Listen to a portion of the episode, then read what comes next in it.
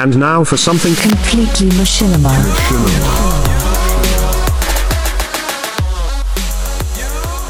Welcome to the And Now Something Completely Machinima podcast. We're here talking with my three co hosts Phil Rice. Hello. And Tracy Harwood. Hi there. And Damien Valentine. Hello there. Damien, you had a release of uh, an episode of a new series you're uh, starting on. Can you tell us about that right quick? Um, yeah, it's episode 12 of Star Wars Heir to the Empire. Uh, it's a little project I've been working on for the last year where I've been turning chapters of one of my favorite Star Wars novels into short animated videos. And if you, if anyone listening to this wants to check it out, just look up Star Wars: Heir to the Empire on YouTube, and you'll you'll find all the episodes released so far. Cool. Well, good luck on that. I hope you get a lot of people watching it. Well, thank you. I'd also like to take this moment to announce that uh, Damien is going to host our May podcast sessions, and it's going to be Star Wars and space themed.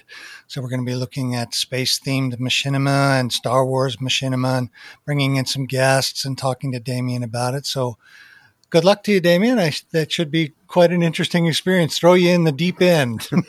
I have to say, I'm really looking forward to putting together that show and uh, seeing what we can come up with. That's me great.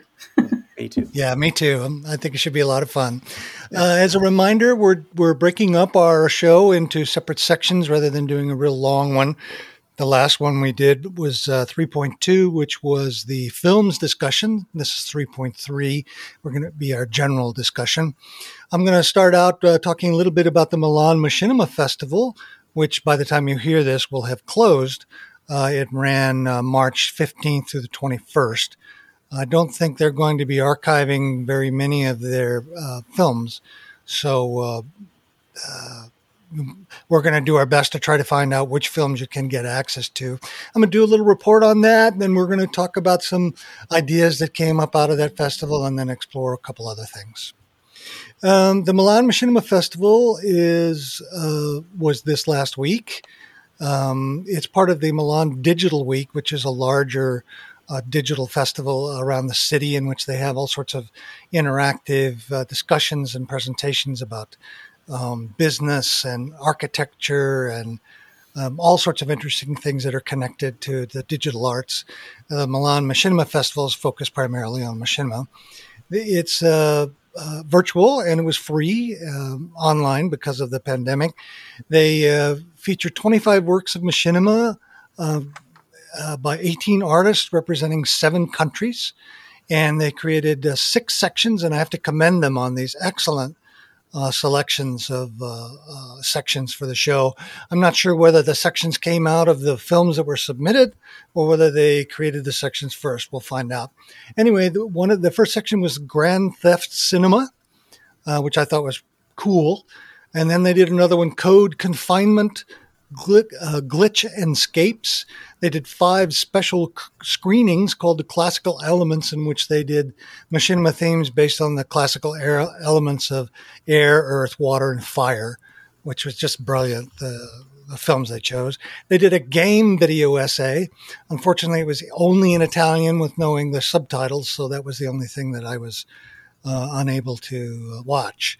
And then they highlighted an artist, uh, Iono or Iono Allen, who's a Second Life uh, virtual documentary filmmaker who uh, uh, films uh, installations, primarily of dance installations in Second Life.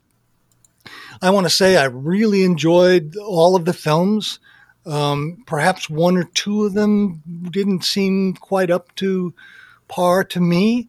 Um, but then again, you know, having run a festival myself, I I know what it's like trying to choose choose films.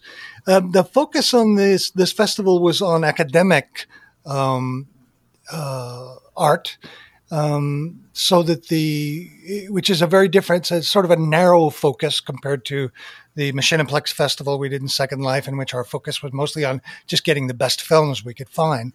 Um, it, these were films that were abstracted, uh, so they're very modernist films. Um, and they were also films that were uh, uh, machinima films of ideas. And uh, some of them were polemical, some of them were not polemical, some of them were clear, some of them were very obfuscated. Uh, but overall, I just enjoyed them immensely. But the real revelation uh, were two. One, Iono Allen's films. He is a French uh, a man, a middle-aged man, and he came into Second Life in 2016 and uh, was sort of searching around for something to do, and ended up being invited to a dance installation. Loved it so much and decided to film it, and that began a relationship with the uh, uh, installation artists in Second Life, in which he began to film more and more films. They did, I think, 15 of his films, all of which are pretty short, and they were all just magnificent films. I I've been out of machinima for a long time, so I didn't I didn't know about about his work, but I'm so glad to be have been introduced to it. They had an interview with him in which uh, they asked him uh, sometimes obscure questions, but most of the time they were clear and he answered them with grace and intelligence. And it was hard to imagine that he's a filmmaker who never made a film until his first Second Life film because the mastery of the camera, his, the camera movement and editing betrays somebody of immense talent. Um, I don't know where that comes out of without training uh, but it did with him. And if you see one of his films, I hope uh, in our blog, I'm gonna uh, in our show notes, I'll find out what's available and slip it to you. But he's just magnificent. And the models in um, Second Life, which are have always troubled me, the rendering of the models with the sort of stretched materials on the faces and everything, they always bothered me. But in dance, in this sort of abstract dance, it worked perfectly, just perfectly. Gives an eerie, otherworldly feeling anyway, I just love his films. And then uh, the very last film I watched was was my absolute favorite. I think it's just a work of genius. Was called uh, uh, Fire uh, Down Below by Nick Crockett. It was the only film that was shot in Unity. And it was based on an experience he had as a uh, graduate student in West Virginia. He went to a, a town there and of course, it's a big mining town, and a lot of the mines had, had fallen into disuse. There was one, one mining town that the coal underneath the city had caught fire. And it started creating these sort of holes where pets would fall into with flame. And so they eventually had to abandon the city, and it's an abandoned city. And although the coal, coal is still burning, it's much much lower, so you can you can go safely.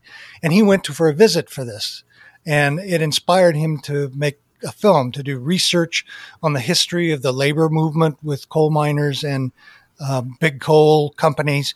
And he created this very strange and eccentric little film about that topic. And it was just absolutely breathtakingly beautiful with original music and very carefully crafted um, uh, models that he used that he imported into Unity. His interview, which was the best one um, of all of the interviews I watched, uh, he was articulate and intelligent and explained the background of it. I only figured out it was shot in, in Unity because they had a screen capture of the uh, Unity interface. And um, thankfully, he uh, originally became it was a game and then after he finished the game he decided to shoot a film inside of the game that he had created which is to me unique in machinima i've never heard of that before but anyway he did a short shorter version as a film to send out and that's what they showed at milan. And then he did a longer version which is an hour long. The original uh, one at the at the festival was like 20 to 30 minutes. Uh, so I'm really eager to watch the longer one, and they're both at his website, um, Nick uh, Nick Crockett. Uh, two T's.com. We'll put a link in the uh, show notes. Anyway, I love the festival. Thought it was really well organized. I was really glad it's there. Uh, we'll give you an update on what the what they're keeping in their archives. But congratulations to the people that organized it, and thank you for making that happen. All right, let's move on to our first question that came out of the Milan Machinima Festival. They interviewed Henry Lowood, who's a machinima scholar and an archivist. I remember last uh, week we mentioned his collection of machinima at archive.org. Well, uh, they put a question to him, and the question I'm going to put that question to you guys. Let's discuss it, and then I'll tell you what Henry answered. According to some scholars and critics, machinima has now dissolved into the larger culture of streaming and game videos. Do you agree with this assessment, or do you think this medium or genre is still uniquely positioned in the media landscape? Tracy, let's start with you. What do, what do you think? What do you make of that question? Um, well, I think given where the Milan um, Machinima Film Festival tends to focus, which is on digital arts rather than what I would call mainstream machinima, I think it's not surprising that a question like that is actually asked. Uh, and and if you if you focus on that kind of content, that is where it leads you. You know, I think that's a natural conclusion to um, to reach uh, in, in, that kind of uh, context. Um, do you want me to answer the question? sure. yes, go, please do. Cause, uh, well, well, okay. So, I think we are we are indeed looking at um, you know a media landscape which is very diverse. There are many digital formats now. There is a lot of pre-produced work, um, and um, it's it's you know quite different from where machinima came from back in the, the mid 1990s. Indeed, games were quite a unique means to create uh, media content, and that really is no longer the case. There are many ways now that you can create real time media, including on your mobile or with digital cameras. Um, remixing other online content, but but games are still a platform um, that have a significant number of people that are, are, using them to create content, not necessarily the sort of content that you might see at the Milan Machinima Film Festival. But you know, as we've been doing our research for the podcast, we've come across tons of machinima content in that sort of traditional form. But what I do think, if, if, if there is a criticism of it, is that probably what there is now is a lack of creativity evidenced in the mainstream use of games of, as filmmaking tools. Um, and and I think really that um, with the breadth of other types of tools such as mocap, which are becoming increasingly accessible through through cost and ease of use and integration with other tool sets, um, I, I, think really you know the, the, the tool sets don't really mean that there are um, better stories. And I, and I think it doesn't really absolve the responsibility of the creator to learn the craft of storytelling, which I do see as a bit of a challenge at the moment. I think, you know, there's a lot of, you know, game based content, which is really what I would call let's play. Um, and I, I think we're now in the realms where, where games can be used um, as both narrative and performative, as well as abstract and literal. And I think a lot of the, the digital art that you're seeing is is very well, it's it's art and it's political. Um, so there is quite a lot of that kind of content out there. Um, so for me, what what it um, what it raises really, um, I think, is is the nature of what the game is being used for, uh, and I think games expose creators to to a field of creative potential. And I think um, by saying that it's just mixed within a, a, general media landscape misses the point of what, what the game is doing. And, it, and it's unique in the sense that it immerses the artist in a creative environment. And you know, if you're if you're quite skilled at that game, then you've got just enough challenge within it to keep a part of your brain to be on the, the lookout for something that's potentially very different um, so that you can tell new types of stories or different types of, of stories or you know whether whether you want to call them stories at all but, but things that are unexplored in those games and and just to add to that you know what we are now seeing is a, a huge amount of creativity allied to indie games and and modding um, we've seen we've we've seen quite a lot of that. We've talked about quite a lot of that on, on this show as well. Um, so, you know, I think there is a lot of potential there for for machinima as we have known it in the past. Um, and let's not forget that the machinima techniques of the past are now being used in more mainstream creative forms. So they're being used, for example, in in theatre uh, just this last week as well. uh, the Royal Shakespeare Company's Dream um, was running, which was a, a retelling of um, Puck's exploration of the of the forest in Midsummer Night's Dream. Um, and what was interesting in that was the representation of some very interesting uh, characters, uh, and they were being performed in, in real time using mocap and using the Unreal Engine.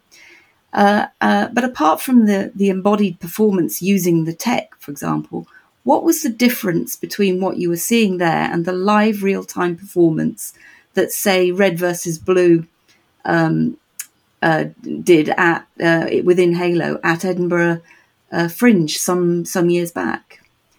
Well, I think the difference is you now call that virtual production, but its roots is clearly in machinima. Yes. Um, so, you know, I think it's very much a piece of the art world. Um, games games are another tool for, for artists to address a set of issues um, and think about an audience. Um, and I think that's very evident in, in what we saw at the Milan Machinima Festival. Um, maybe I've talked enough. Do you, do you guys want to have a go? No, no, I, I like your ideas, I like your response. Phil, what's your take on the question?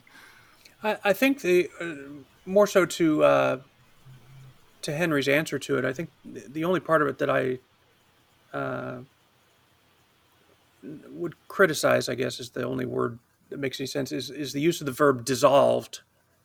Um, I, I don't think that's the right verb. Uh, you could say eclipsed, you know, because the enormous growth of popularity in uh, streaming and game videos, and uh, you know, to some degree, machinima has always been part of a larger culture of recording and playback of games. You know, as we've we've talked about numerous times, right. that that's it was that capability that had to exist before machinima could exist. Really, really. So uh, it's always been a, a, subset of that. It's just that until uh, until YouTube, and and more so, I think until uh, fairly elaborate proliferation of high speed internet globally. Um, video distribution is no longer a problem, and it's it's it's tr- a trivial matter for someone with with a desktop computer or a laptop to just instantly create video. Um, well, naturally, that's you know, it, it, to me that saying that machinima has been dissolved into that is a, would be a bit like saying that game videos have been dissolved into the even larger just record and, and share video phenomenon that has resulted from uh, the existence of YouTube and those types of platforms. So I don't think dissolved is the, is the word that I would have picked. Um, but yeah, it's been eclipsed. I just don't think there's any reason to be insecure about that. I think Machinima still has a, uh, to use a goofy business term, a unique value proposition, if you will, that um, that does set it apart. And I think that that that is true regardless of whether it gets the level of let's say adoption or recognition that uh, that you know streaming and game videos gets um, if for no other reason just that that quite frankly those those types of videos are just a whole order of magnitude easier to produce um, and and to you know, we've always talked about Machinima's one of Machinima's advantages is being able to quickly produce something compared to, but we're comparing it to, you know, rendering it out in 3D Studio Max or Blender or right, something like that, right. or the old days of, you know, the the legendary days of when Pixar was rendering Toy Story and it was taking three days to render one frame of film or something absurd like that, which we laugh at now, but like that was the reality of it. And with Machinima, it's like, well, hey, we could do this. Well, streaming is even a whole thing beyond that you could just if you've got the software set up, I could I could switch over to my other computer right now and start streaming from a video game five minutes from right now and be streaming with an audience of some kind, two people probably. But could could be doing that. Well, I mean, how do you beat that, you know? And so you can you can be more spontaneous in that platform and you can produce content far more frequently than let's say you know the, the kind of series that Damien's working on now, where there's there's just so much craft involved. And I'm not saying that that game videos or good streamers don't have craft; they do. but it's it just doesn't require any render time if if you know what I mean. You know, it's they they may prepare some stuff ahead of time to like Ricky with the sound effects that we were playing with earlier. You know, where you can trigger that and yeah, except the looping. Yeah. so, uh, yeah. Anyway, so that's that's I think a big part of why that content has just exploded is because it's the ultimate in efficiency. You know, there there is there's no machinima process with Red Dead Redemption 2 that could compare in any way to getting in there and streaming something. You know, it it just yeah. it takes way longer to do, um, and that's not a downside. It's just it's they're they're they're they're two very different things. What the end result of those um, to a casual observer who only sees the pixels, they may not seem that different. You know, because the video games have a lot of craft built right into them. So even playing that game and showing it to someone can be just a magnificently beautiful experience. And you you know, someone who doesn't know what goes into it would go, "Wow, that's beautifully made." Whereas, uh, you know, when when animations need to be uh, tweaked and mods are applied to the game and certain scenarios scripted or or uh, choreographed with with other players, uh, that's that's just that's a harder proposition. But I also think usually the end result is a piece of well either storycraft or art like what we saw what you guys saw at milan that's just it's a different end product than game videos and streaming. I happen to like both of them. You know i love a good machinima yeah, film and i also really enjoy watching let's play videos. Uh, maybe as much as if not more than my teenage son which is a little embarrassing but it's true. You know?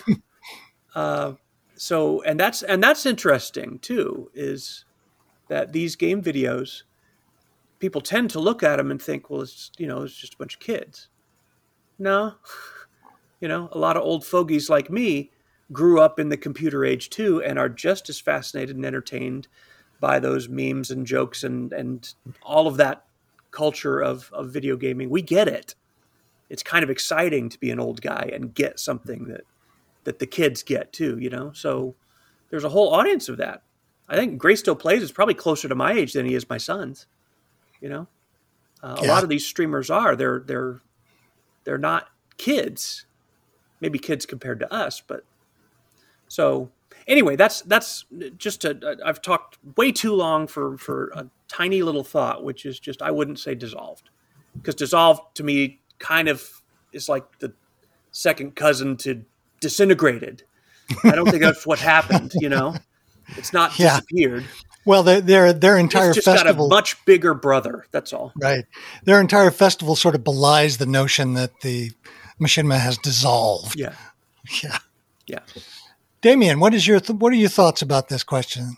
Um, kind of similar along similar lines actually. The only thing I think is dissolved is the word itself, but not the actual medium of telling stories through uh, animation through real time animation or by rec- capturing footage from a game and then you know edit- adding your own sound effects and dialogue and all that other um, stuff that we like to do. So um, so I think that's still there. It's more like a, it's more of an evolution of um, of what we were doing before of telling our stories or experimenting or whatever kind of films we're doing. Being able to stream is it's a, it's new and it's kind of related, but it doesn't mean that the other what we were doing before no longer happens. People are still using video games or whatever game of their choice is to tell whatever stories it is that they want to tell.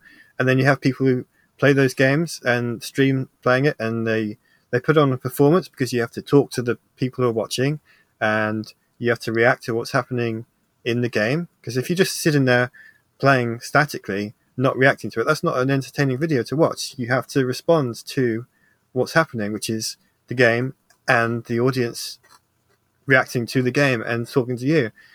And so it's just different. It's like television. You don't have, I mean, you have something like Game of Thrones, which is obviously a lot of money spent on producing all the costumes and having the, all the actors right um, tell the story, and then comparing that to something like Britain's Got Talent, which is another form of entertainment it's a great on television.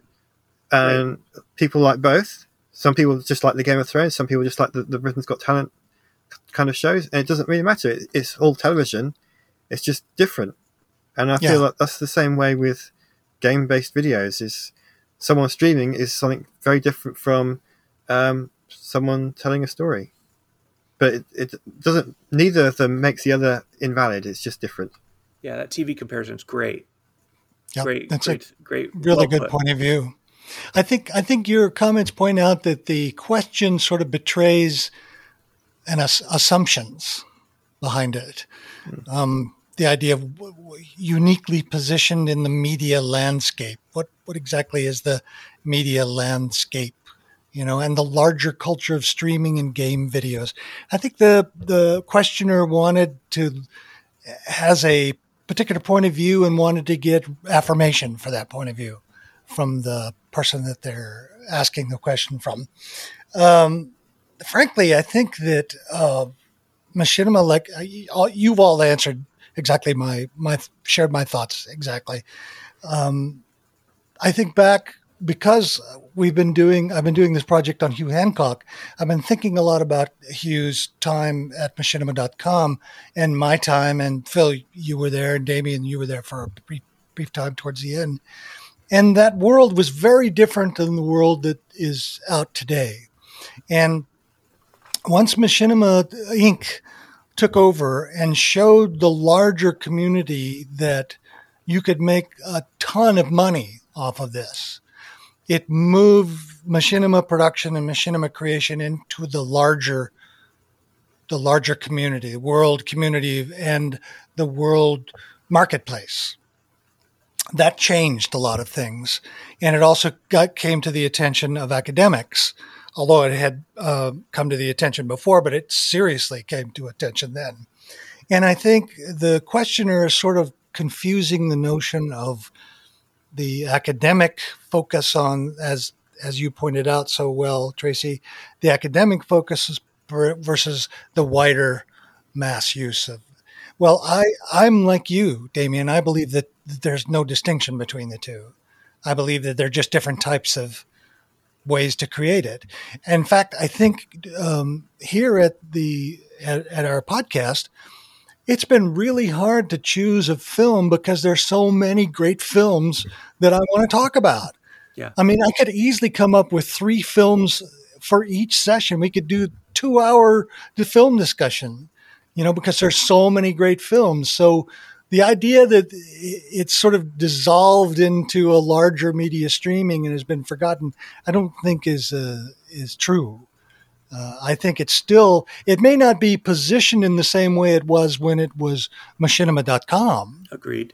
You know what I mean?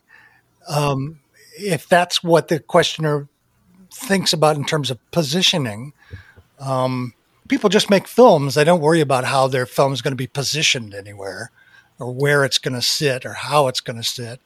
That's almost a marketing or a commercial point of view, I think. But um, I was going to add, Ricky, you know, that sure, go ahead. The, the thing is, there are so many games now, indie games in particular, being released um, that it's a very fragmented and very crowded marketplace.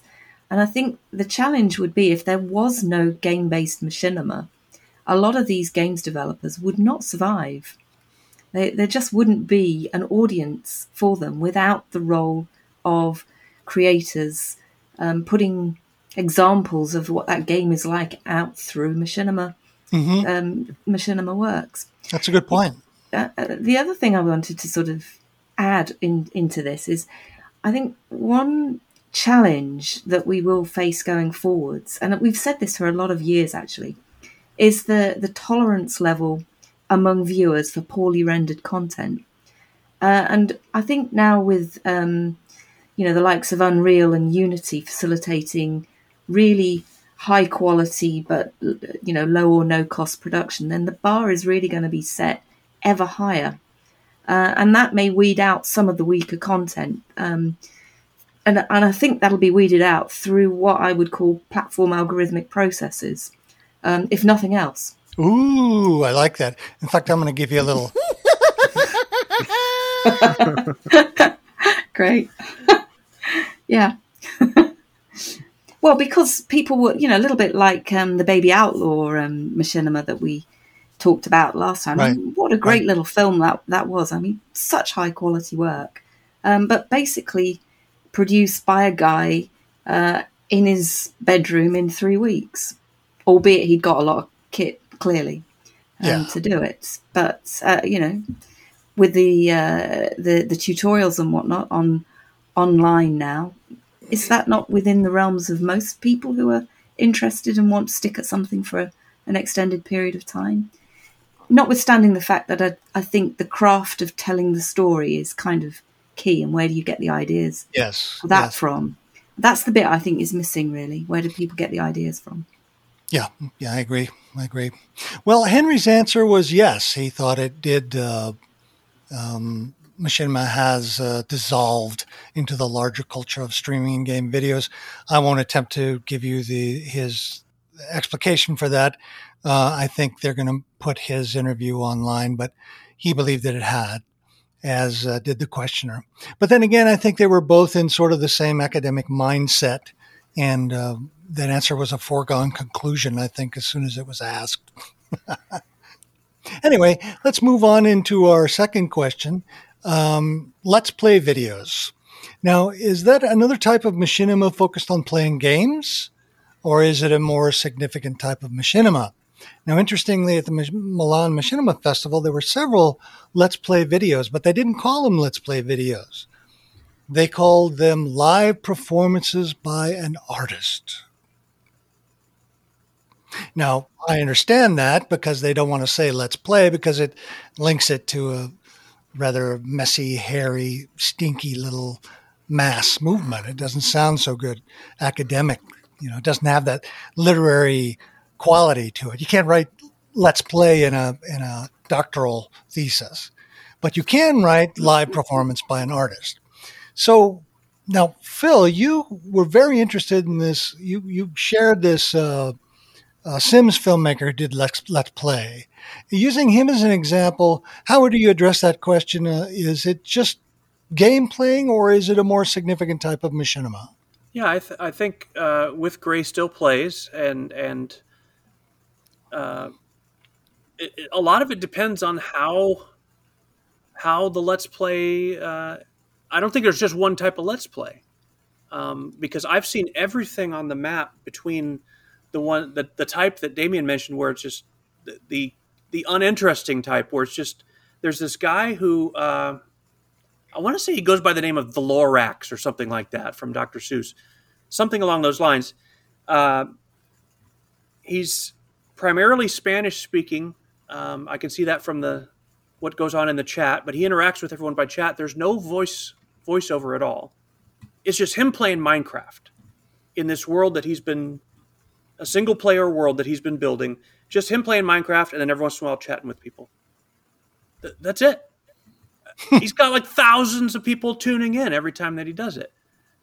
Why? You know, I mean, uh, I being one of them. Why? I don't know.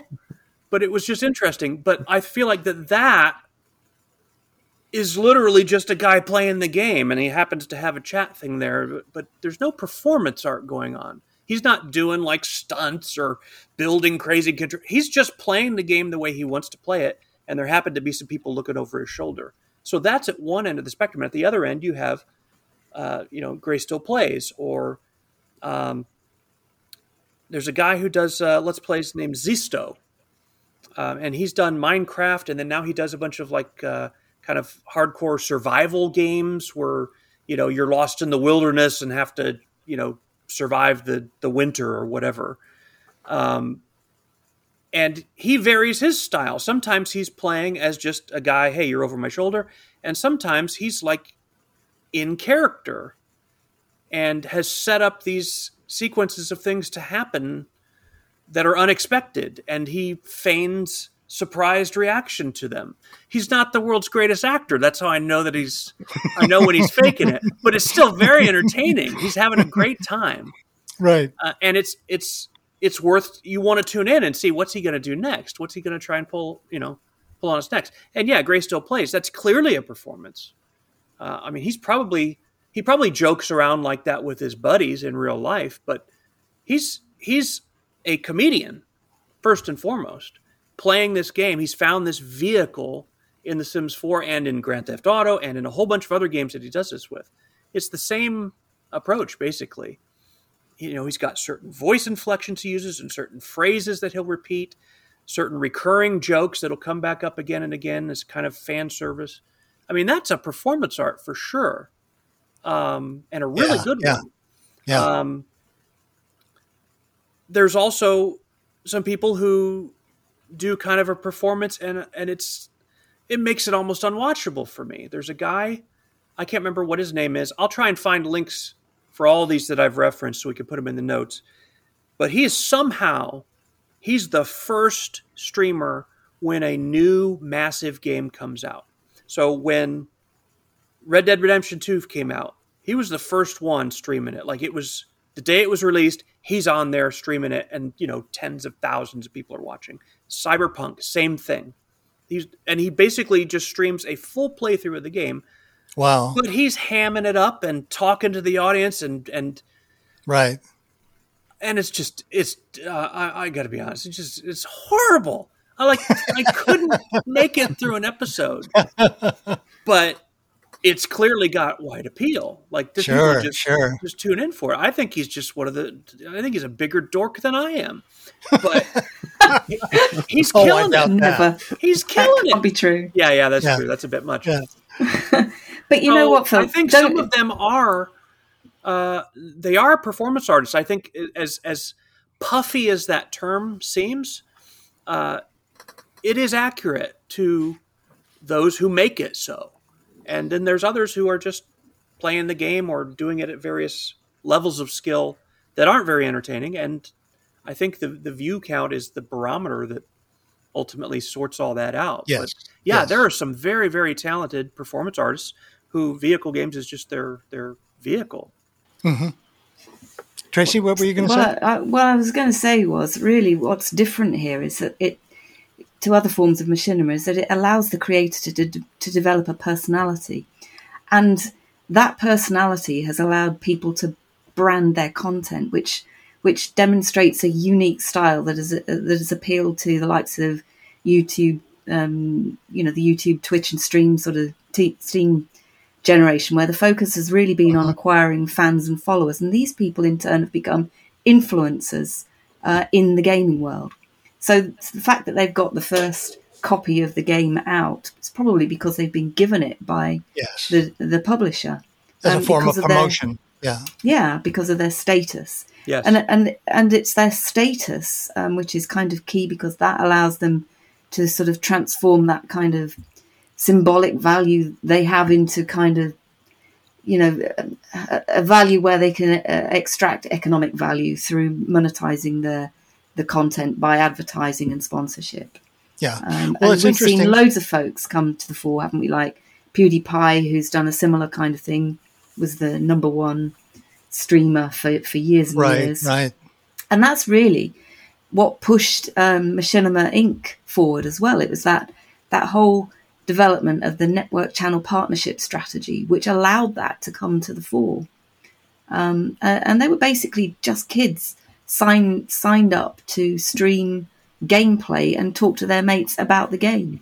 They were doing all the advertising for the game publishers and developers. And that's really what it is. Let us play is what it what it came from. Well, I find it interesting that there were two uh, Let's Play videos in the Machinima Film Festival that you, I think, will find uh, unusual. The first one was Chris Karich's uh, film Viscera Cleanup Detail called Piles. And basically, he's a programmer and artist in California, and he started and and and this he was inspired by other pe- other YouTube video people that did it. They would basically go into a game and uh, end up killing NPCs and then piling up their dead bodies into fantastic body piles, huge body piles. And this uh, the length of the film that they showed there was 80 minutes of him very carefully going through the process and Hitman and others of shooting someone, going and getting their body, and then just putting it in a body pile until by the end of the 80 minutes, they had this fantastic pile of 100 dead NPCs. Right, right. Then the second one was a really uh, one that I actually liked a lot. It was by Camilla Card, and it was called Walking Through, Walking Against, and it was shot in that beautiful uh, game Journey. Remember that one where the sort of interesting figure, robed figure, goes through the desert and winds around in the desert? It's a beautiful soundtrack. It soundtrack won all sorts of award. Well, basically, I watched the film it was about, oh golly, 30 minutes long. And it was basically this figure going through the desert and falling and going through the desert and falling and moving around and going through the desert. And that was it. It seemed aimless and charming for the first 10 minutes. And then after that, it was boring. Uh, but I, but I stuck it through. And then I listened to her interview and the whole film changed for me because she said, she was really upset. She's Italian and she was really upset about the second lockdown and it depressed her. And she wanted to play a game to help her get a sense of freedom. So hmm. she started recording playing Journey. And she discovered that there were boundaries that the game creator, soft boundaries that the game creator created inside of the game. And what she was doing in the game was exploring those boundaries. Now that completely changed my notion of what it was I was seeing. And I became much more, and, and it also is probably the reason why I stuck through the entire 30 minutes. I just made an assumption in my head that this was boring because I didn't see what she was actually doing because I, it was too subtle for me. I just missed it. But in her talk about it, I thought it was marvelous and beautiful and soft. And it did give her a feeling of freedom from the lockdown. It was her way of coping with it. So there's two examples of Let's Play that are considered art. Do you know what I mean? Because yeah. they included him in this very close, uh, tightly uh, criteria festival, art festival, academic festival as Let's Play. So I do think that Let's Play has become a very interesting medium, especially compared to the early days in machinima in which there was no effort to hide the fact that you were trying to create an illusory story. Father Frag's Best, you didn't put yourself in that film. You didn't have you commenting on that. You created a fiction. It was a satire of sitcoms from the 50s. Well, that's what everybody else was trying to do. They were trying to do uh, fourth wall take away the fourth wall and you're watching this fic- fictional world, except mm-hmm. it was all done in machinima. Well, that's changed. And now there's this awareness of the player playing, and it's almost like the player doesn't play the game anymore. They're using the NPCs. They're, they're relating to the NPCs in ways that are unique and sometimes devious and strange, doing things that they couldn't do in real life. I'm reminded you know I mean? of, but you know, without there was go, a series in the mid 2000s. I want to say it was called Freeman's Mind. Does it, do any of you remember that? Oh, yes, Basically, I remember yeah, that. I remember yeah. That. It yeah. was a single player let's play of Half Life, or Half Life 2, I think, with this guy narrating what must be going through Gordon Freeman's mind as he's walking through that, you know, that opening sequence when you get off the train and the whole right, uh, right. Actually, I think it, I'm pretty sure it was Half Life One because it was the science compound that he was going through, and all those yeah funny little NPCs with their random sayings, the, the right. white lab coat guys, and Barney, the security officer, and all that.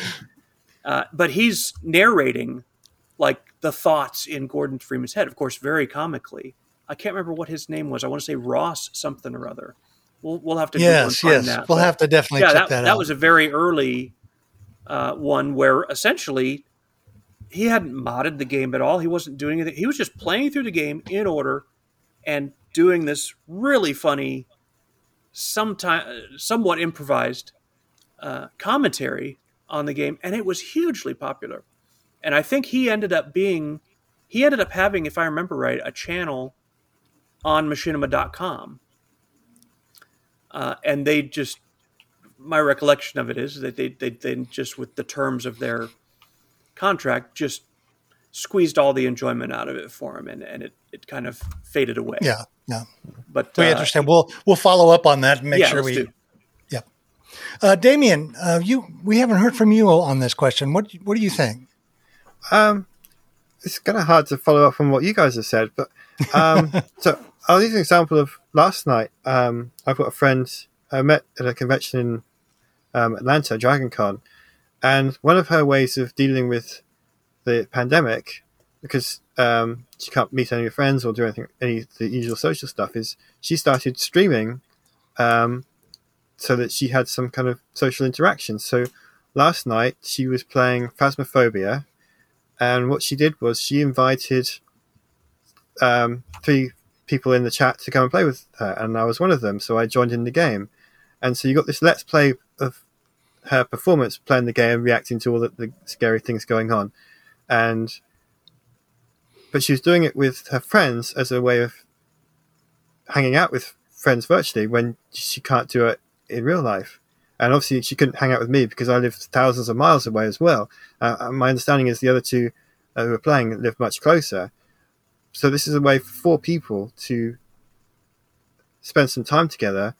And uh, there's a moment where we were being hunted by this ghost in this abandoned prison, and so we were all whispering and getting really into because we were voice chatting as well. So we were whispering as if we really were um, hiding, and there's that, that, kind of element to it as well, which I thought, as, as I was listening to you, I was thinking about that, and it's another part of machinima's. Uh, let's play is is the social aspect of it. Yeah, and uh, I, I feel like that was something I should mention. But Good yeah, there, there, are so many different ways of doing it because you can just sit and play the game, and you can just be yourself and say, "Well, that that was interesting," or "I'm going to do this," or not say anything at all. Um, and then there's what I just said. We were getting into it um, to, to, build up the atmosphere, pretend we were really there. Uh, and then there's putting on an even bigger performance and having it sort of planning out. Um, even if you're playing a sort of a sandbox game like Minecraft, planning out what's going to happen so that you, have kind of staged it so that when it happens you can react to it, like Phil was saying earlier. Yeah. Um, so it's it's just a broad way of producing content. I'll I'll add to that real briefly. There is a Let's Player um, who goes by the the name on YouTube of Dream, and I'll I'll be sure to uh, link to his channel or one of his videos. Um, he is known for uh, he's one of the world record holders for Minecraft speedrunning. I don't think he's at the top spot right now, but he's been there several times and earned quite a reputation that way. And he does let's play videos with where basically he has to stay alive long enough to complete all the objectives of Minecraft. To, to kill the Ender Dragon is the ultimate one, while his four friends are on this in that same world trying to kill him the whole time. and it's brilliant because they are really funny, like just funny people. But there's also there's because I know the game fairly well. There's elements of it that are clearly they planned planned out a bit. You know, it doesn't matter. It's still really yeah, really entertaining yeah. to watch. Um, and they've done several series of these where they call it Manhunter or whatever, and he's he's being chased constantly. Oh, I have to check those out. Oh, it's it's hysterical, and he's really really uh, terrific. And that's those are those are part performance and also part he's very skilled at the game. Like there's there's no uh, cheating going on. That it's not that type of of fixing of events, but right some of it is just it's too good to be true that the scenarios that evolve ways that he outwits them or whatever that you right. know okay there was some coordination there but you don't i, I just don't care. Um, I, I, still find it very well done very entertaining. So i'll, I'll include links to that because it's it's it's four guys who know each other really well. They're friends you can tell. Thanks. Um, and they're they're doing a series of those videos. Yeah it's, it's oh, quite great. Tracy you have the last word on this. Well for me, um, machinima was always about community, and I, I, think what you're you're getting to there is that with Let's Play, it's even more about community. Um, so, yeah, I think you know where where communities are, are forming where, around whatever the, the the game are, or whatever the whatever the practices are, or whatever the um, you know the, the the tightness of the network. It, it's still community at its heart, and it's something that I think um, it's it's often overlooked when when you just look at machinima as an art form. You, you forget about the you know that, that angle of it, which Yes. is key to it. Which was essentially how it how machinima became machinima Yeah. out of community. That's how it was created. Yeah. So even though it's changed and the communities tend to be satellites, still there's that providing sense of we're all gamers, we're all going to have fun doing this, you know. And it doesn't make any difference how old you are. I've always thought that that notion that it's just the Machinima Inc. notion it's only those boys from 15 to 24 was always. Are you kidding, man? I'm now trawling the Steam every day, going, "Oh God, I gotta have that game! I gotta have that game!" You know, I'm worse than I would have been if I was 15. You know, You mentioned Father Frag's Best earlier, Ricky. Uh, all the all the actors in that, the the player characters that were in that, were controlled by friends, um, a, a group of gaming uh, friends. I still keep in touch with all of them to this day. oh, wow, It was a private mailing list for years, and then when Yahoo Groups went away, we turned it into a Facebook group. Some of them are listening to this show right now. I'm certain of it. So, online OGF guys, uh, uh, you know, greetings. Uh, but yeah, we all keep in touch still, and that was a. There, there were many just playing the game and having fun experiences, of course, that bonded. But that was a really fun experience where we all just show up on this set that I've designed and we're on Battlecom Communicator. Do you remember that? It used to be for voice. yes, You'd have to run it as a third party thing while running the game. And we were talking on there, and I'm directing them. Okay, now jump up and down. Okay, now shoot him. I mean, it's crazy. I, I wish that I had thought to record that. yes, yes. Um, but yeah, uh, the the memories of that are. I, I had more fun making that movie than I did any other one that I did. Which most of the other ones I did were solo. yeah, yeah, community is huge and essential. Yeah. So if you you know if there's a way to involve that in your creation, it's it's it really enhances the experience for sure. All right, we're going to listen to a foghorn before we get to our last question.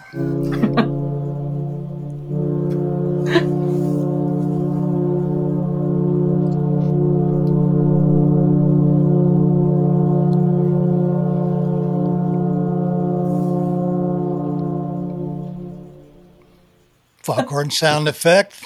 Thanks from freesound.org. We'll link it in the show notes. What the hell is NFT? Does it mean that a machinima creator could sell his work on a blockchain site and become a millionaire? A millionaire. What do you think? You sound like Del Boy. According to Evan Ryan, who's will correct me, I'm sure he will. Um, it's just a it's just a momentary thing. It's just a because they sold this sixty million dollar work digital work of art uh, as a non fungible uh, artwork. Uh, now it's everybody wants to get involved in it. But I'm wondering, and I've been doing research on NFT, and I'm curious what you guys think about it. Do you think it's a viable source for for machinima filmmakers to make some money off of their work? Well, Oh, I see you're all just jumping at this Yeah. question. Yeah. I, I've not. Uh, I'm lacking in full a full technical understanding. Like I've I've asked three different people to explain it to me, and they'll do so, and they even send articles and stuff, and I still don't profess to fully get it. And I think it's maybe because I don't fully get blockchain yet. When I understand it. I could probably recite something to you that would technically be correct, even as I don't understand it. Um, but here's what I do know is that uh, I saw a headline yesterday that uh, uh, a man sold uh, an NFT uh, of uh, one of his farts and made eighty-five dollars. Wow. Yeah. Wow. And uh, and Well, I- that sums I- it up for me. Hot yeah, air. and I, I yeah, my wife then heard me talking about that and and basically just you know was quite excited because she thought surely we'll be millionaires um, between me and my son. Oh, But yeah. anyway, uh, that's yeah, I, I, I don't get it. So I, I'm I'm hoping that some of you understand a bit more about it and can can tell us. well, let me make is. a quick quick very fast definition. NFTs refers to non fungible item. A fungible item is like a dollar bill. You can take a dollar bill; they're identical. You can use them; they're all the same. A non fungible item is an item that's unique. So the notion is is that you take this unique artist uh, creation and you put it in a blockchain uh, uh, system in which they uh, use to create uh, uh, Bitcoin type thing, and um, it makes it takes away the digital ability to copy it digitally because it's recorded in the blockchain, so it restores its uniqueness. So rather than uploading it onto a website and saying, "Hey, you can buy this artwork for twenty nine ninety five, and then somebody steals it and copies it, you put it in a blockchain, which m- keeps track of its uniqueness. And so when somebody buys it, they buy, they are assured that it's uh, uh, purchased as a unique item. Plus, there's a history of it keeps a history of its uh, its purchases. So much like a, a painting in a, in a gallery, they keep track of, you know, a Picasso lithograph. Uh, where when was it first sold the next person that bought it they have a history of all of that that's what the blockchain does now blockchain is hard to understand i don't particularly get it but i understand what it does mm-hmm. you know what i mean so the question is is that can a machinima filmmaker retain that unique um, aspect of their film and sell it. The, my problem with it is, is that machinima is essentially, as we were talking earlier, community. It's about community. So you want to share your film. The idea of taking your film and putting it in a unique situation simply because you want to make a lot of money on it runs counter to what most machinima people are going to want to create their machinima for. They want to put it on YouTube. They want to share it so that other people will go, Hey, that's great. Start a community, that kind of thing. By using an NFT, it sort of defeats the whole purpose of making machinima the first place. At least that's how I see it. Yeah, and to, to add to that, the, it doesn't just because you've um, attached a token to it doesn't mean that it can't be replicated anyway. So there can be multiple digital copies, and it only becomes relevant when you sell the work and then you know who who do you transfer that that ah. work to? I didn't realize that. And yeah, because that, that, so, that, was my question. So, was was if okay? So if let's just let's do an example scenario here. I, R- Ricky and I make a machinima film, or, or to keep it simple, Ricky makes a machinima film. Get does whatever the NFT thing is, gets that, and now he's got it. This this film with the NFT, yeah. But does anything about that stop someone from Absolutely copying nothing. it or sharing it nothing. elsewhere or even taking credit for it. Like, well, I, mean, that, I realize the that the, the, NFT would technically be like the equivalent of, of you write a song and you get it copyrighted with the U.S. Copyright Office, but that that still doesn't keep someone from.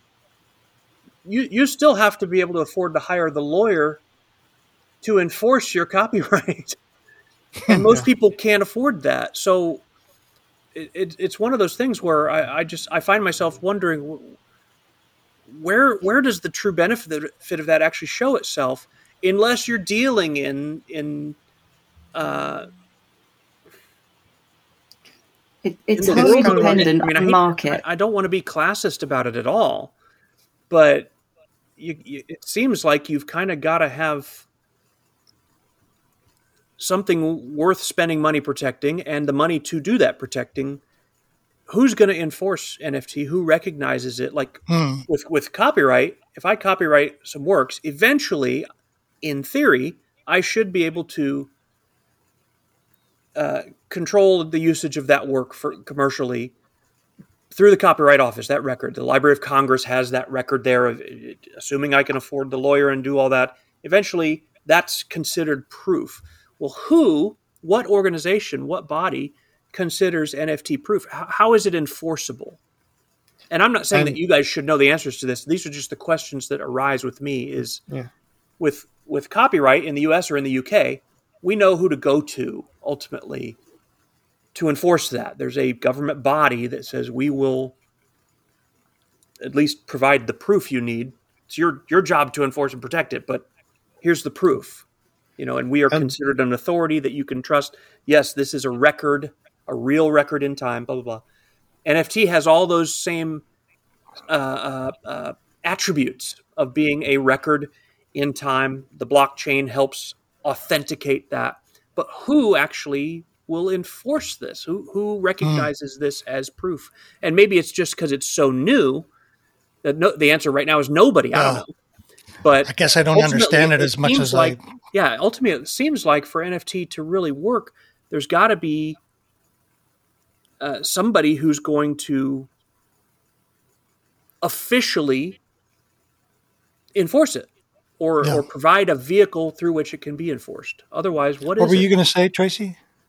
Well, I, I was going to say that it's it's dependent on the market, and um, so you know the the blockchain really is distributed ledger Mhm. um, technology. So it's it's uh, it's enforced by the community that has contributed to the to the ledger. But but if you if you take that to the next step, you have to think about that as a market. So so for example, the guy that sold his artwork to, for nearly seventy million dollars or what have you has something like 2 million followers on social media. But for the art itself to, to or you know or anything for that matter to be of any value you need at least one person that wants to buy it right? Right? Hmm. that's that's the the principle of it. So if you simply wanted to make sure that the version of the work you created i- is protected then then maybe it has some merit to attach um, non-fungible token to it. Um, but maybe it'll never have value that's that's the other the other point because if you don't have an audience Yeah. yeah, it's a, it's fun it's fundamentally it's about the market which is where you see the work being offered on these these so-called markets like SuperRare or verisart um, uh, which is you know where you can exchange uh, ethereum or whatever for or, or bitcoin for um, uh, you know for for the artwork and then it's added to you know the blockchain's added and, and your name is attached to it or, or your ID is attached to it. And it and it's yours but it doesn't stop anybody else copying it at all. It's I just see. that if there is a market for it then you know it's just like for example there are umpteen m- well millions of probably um, probably millions of posters of of um, Mona Lisa but there's only one original. I was going to bring that up as, as an example as well because um, with digital um, content, whether it's a video or a digital art or whatever, there's a digital copy somewhere, and no matter how you, much you protect it, it's still very easy to copy exactly. Whereas um, with the Mona Lisa, you can buy, like you said, you can buy posters. If you want a copy, you can buy the poster and have it on your wall, but you can't go and buy the original, um, and you can't copy the original perfectly down to even if you no matter how hard you try to paint the Mona Lisa, you, even if you got every single detail perfect, it would not Right. be an exact copy. Um, Right. Even the poster's not the cop- exact copy because it's the same image, but you don't have all the paint on it. It's just a printed copy of it. Right. Whereas if I were to have a video and sell it um, online, no matter how much I protected it, someone could easily copy that, and it'd be exactly the same copy as the one that's available. So with um, people watching videos online, if you if there's a choice between watching, to, I don't know, buying the original one for I don't know a thousand dollars, or going on to a, a streaming site where someone's copied it and it's available for free, most people are going to choose the free option rather than pay Right, thousand dollar for a video. If, if it's just you know just a five minute video of something silly, uh, it's not worth a thousand dollars to a lot of people, so they'll just Right. go and get the free one if they want. Really So, in want to see essence, it. what you're saying is that the NFT market is for investors yes Or collectors. Essentially. Yeah. or Yeah. collectors, Yeah. Collectors. In- yeah. as Investors opposed to primarily. artists, as opposed to artists trying to make profit off of their work. Ah, It strikes me. I think I, some of some of what Damien was just talking about just made me realize that's this concern um, over digital and the the ease of making exact you know bit for bit copies of something is very much what the objection that the music industry had to Napster and music going digital in the first place. I mean, a lot of people look at it and go, why didn't they get on board with that earlier? This is why, you know, because when when music was a physical commodity, it was very easy to make sure that everybody up the chain, including the artist, got paid. When it's digital, there's just it's really hard to enforce that, you know, and they've Yeah. tried many different ways, but it's it's it's it's impossible. And I think that that challenging aspect of digital media is what makes this this challenging. And and the other thing that occurred to me, sorry to double up here, but as Tracy was answering, I realized that all of the questions and objections that I was posing to NFT, you know, who's going to enforce it? Who's the authority that will? Well, that's the same objections that people raised to the idea of Bitcoin in the first place, isn't it? Yes. know? the whole idea of that, that it's a currency that is market driven. There is no central authority. There is no government backing it. And on one side of that argument, you have people who are concerned and frightened by that, and the proponents of Bitcoin go, "No, no, no, that's an advantage." You know, so I think that there's probably some of that, and I'm I may just not still. I think I think my my lack of understanding may may be deeper than than than just NFT. It may be that I still don't get Bitcoin either. So I've got some homework to do. I think because yeah, I, I I'm I've got old fogey syndrome going on here. Well, if you're a machinima filmmaker and you've been reading all this about NFTs and you've been seeing all this fabulous money that people have been making, I think we've all come to the conclusion that you really need to be cautious before you step into these waters because that's really a world for investors as opposed to a wave. In fact, you had, you'd have better luck on Patreon than you would trying to sell your, your work on uh, NFT. I- I was just going to say, if you really value the, the people that make machinima, then you commission them to make machinima. yes. As a, as an investor, you don't do it this way. But the other thing I was going to say, which I do have a massive problem with, is is the um, the energy that is consumed through the creation of uh, things like bitcoins and Ethereum and what have you. I was reading somewhere that um, you know because there are, there is a limited number of, of bitcoins that can be minted.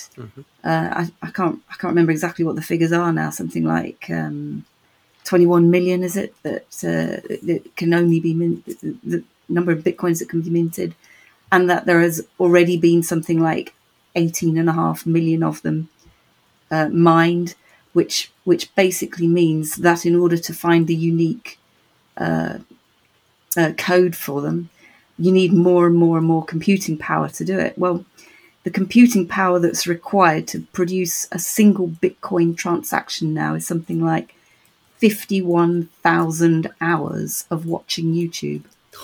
Sheesh. One coin, 51,000 hours. That's Bitcoin, which is, you know, probably one of the least um, economically sustainable, environmentally sustainable, I mean. And I, when I was adding that up, that's, that's almost six years of solidly watching Wow. YouTube. No wonder there's a graphics card shortage. Absolutely, absolutely. I And, I and saw- needless to say, that is the other issue, of course, because where this stuff's being mined is in China. Primarily, it's being mined in China. Now there are there are more sustainable options emerging. T- Tezos, I think, is one that's that um, is all the rave this week.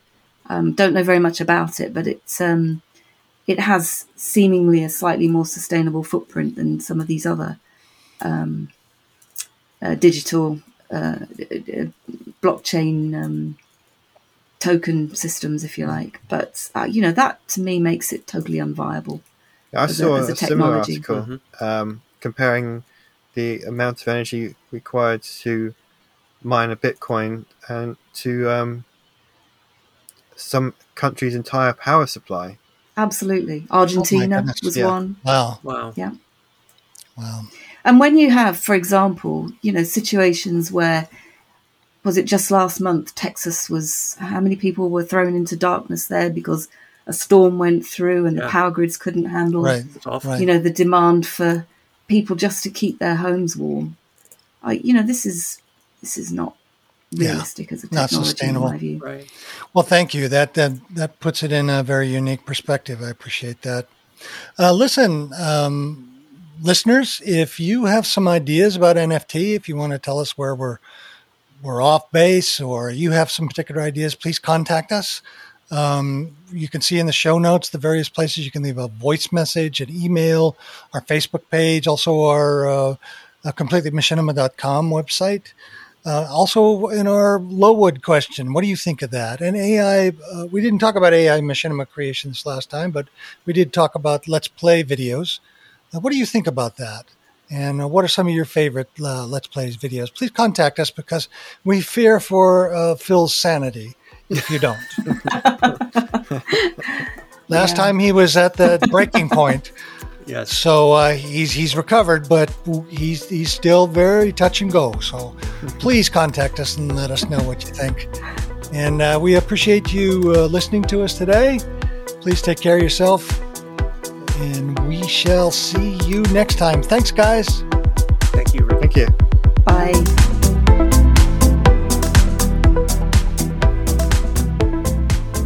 Music for this episode we opened with the Completely Machinima theme composed by Phil Rice, followed by a sound effect Evil Laugh by Nankason, and a foghorn by Andy Brennan, both from freesound.org. And our closing music was Deadfro5h from unminus.com. Thanks for listening.